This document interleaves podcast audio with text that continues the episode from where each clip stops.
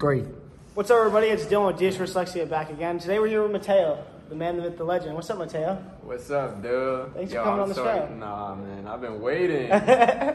Patiently waiting. A lot of people waiting. Yes, sir. Mateo, can you give us a little backstory on who you are and what your story is? Very short. Yeah, so I was born in Ecuador. I'm 23 years old. I live in Stanford. Um, at the moment, I have a job, but I also have a side hustle. Um, kind of do this uh, online business along with uh, some of my friends.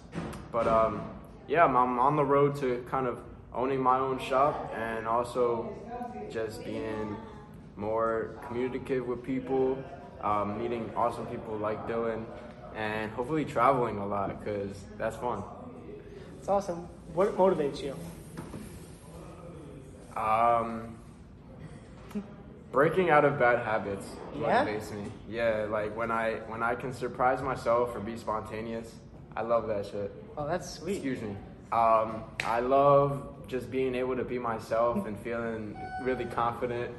And Dylan is definitely um, someone who who I learned from a lot. Like that's why I'm so excited to be here with you. Oh, I honestly, appreciate it. I really this, do. I appreciate because I look up to, to what you do and, and how consistently you do it. Like that's something that makes me proud to be your friend. Oh, I appreciate it. yeah. Is there a, of a uh, quote you follow? If so, what is it and why? So um, one of my mentors, Montilla, who we actually have been uh, hearing speak He'll be on the show, earlier too. Yeah, he's he's awesome. He said something about a few months ago. Sometimes I get stuck with a quote and then I'll just think about it often. But he said, "Nothing true can be threatened, and nothing untrue exists." So anybody who struggles with being themselves or, or feeling like other people judge you for you being yourself, like just realize they it's usually like insecurity from other people that that create judgment but don't be afraid to be excited. Even if people call you fake or whatever like just follow what's what's really in your heart because you know what's true and you know what's untrue so. What's the best life advice you've been given? wake up. Yeah? I, I sleep a lot. Yeah i used to be a lazy lazy person so definitely wake up and you know just movement.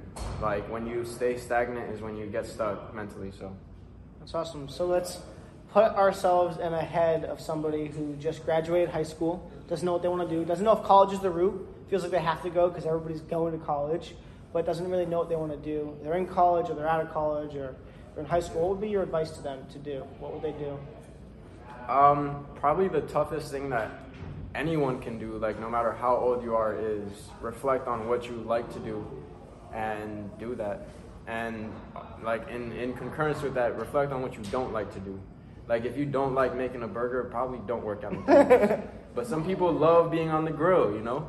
So there you go. Like just follow your heart and meet more people. That's awesome. What is one thing you can leave with our audience that they can carry? keep watching this because these just kept keep getting better. So honestly, like, um, follow through with with what you say you're gonna do. That's awesome. Get yourself surrounded with those plus ones, not those minus ones.